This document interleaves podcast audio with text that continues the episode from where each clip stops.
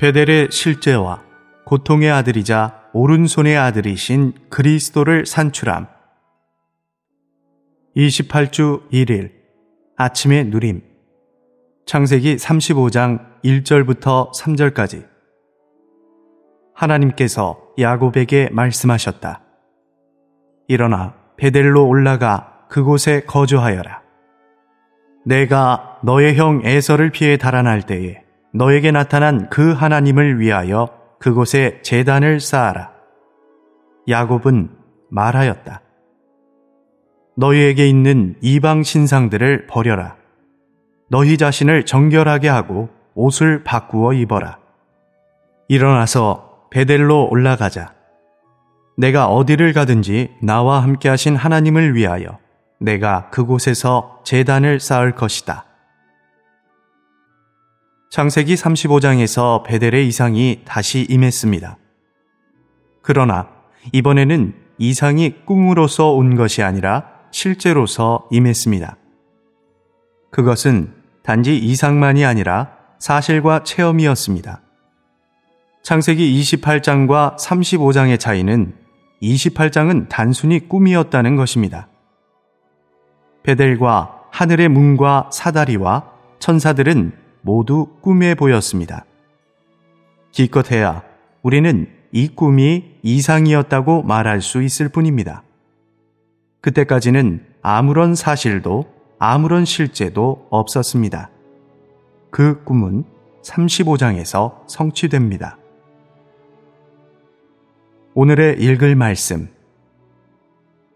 야곱은 두 번 베델에 왔습니다.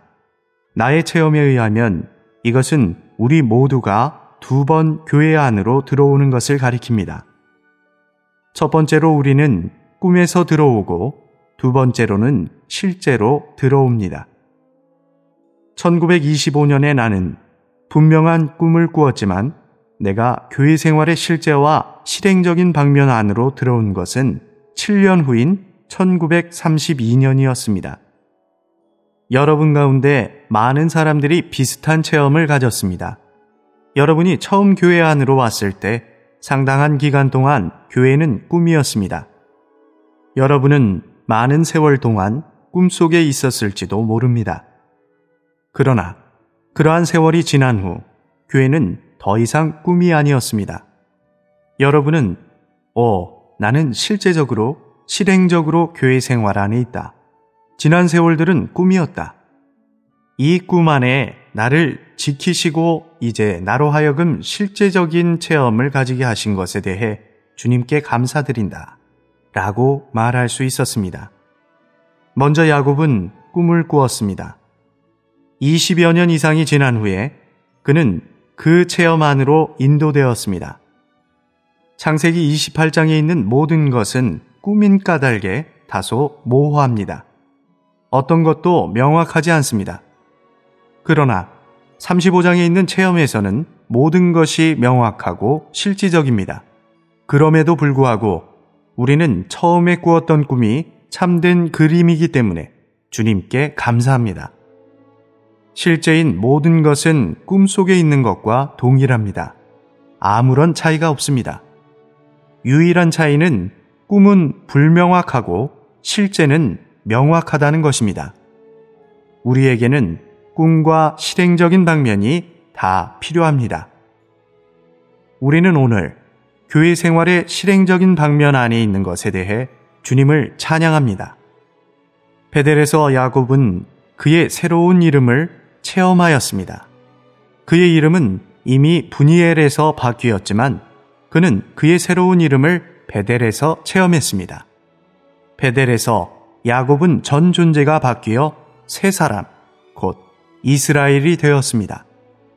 교회 생활 안으로 들어오기 전에는 우리가 그리스도인으로서 아무리 선했다 할지라도 우리는 새롭지 않았습니다.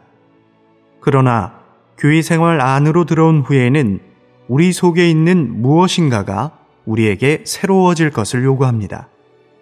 우리는 새로운 남편이 되어야 하고 새로운 부모, 새로운 자녀가 되어야 합니다. 우리 모두는 매일 이러한 내적 요구를 체험합니다. 우리는 이제부터 우리가 또 다른 사람이 되어야 함을 깨닫습니다. 이것이 변화의 체험입니다. 창세기 35장에는 하나님을 개인적으로 체험하는 데서 단체적으로 체험하는 근본적인 전환이 있습니다. 35장 이전에는 엘베델이 언급되지 않았습니다. 창세기 1장에는 엘로힘이 계시되었고 2장에는 여호와가 계시되었습니다. 이후에 하나님은 야곱에게 그분이 아브라함의 하나님과 이삭의 하나님이라고 말씀하셨습니다. 그러나 우리가 지적했듯이 35장에서 우리는 새롭고 신성한 징후인 엘베델, 즉 하나님의 집에 하나님을 봅니다. 하나님은 야곱에게 이제부터 너의 이름을 이스라엘이라고 할 것이다 라고 말씀하셨으며 야곱은 하나님께 당신의 이름은 엘베델이십니다 라고 말하는 것 같습니다. 오늘 여러분은 누구입니까? 야곱입니까? 이스라엘입니까? 이스라엘은 무엇을 의미합니까? 그것의 의미가 하나님과 씨름한 사람이라고 대답하는 것은 너무 교리적입니다. 이스라엘은 교회 사람들이며 엘베델은 교회 생활입니다. 우리는 교회 생활 안에 있는 교회 사람들입니다. 이것은 교리가 아닙니다. 이것은 체험입니다. 교회 사람은 하나님으로 충만한 사람이고 교회 생활은 하나님의 단체적인 생활입니다. 교회 사람들은 하나님을 누리고 체험하기 위해 함께 살면서 하나님으로 충만하게 된 사람들입니다. 이것이 엘베델 안에 있는 이스라엘입니다.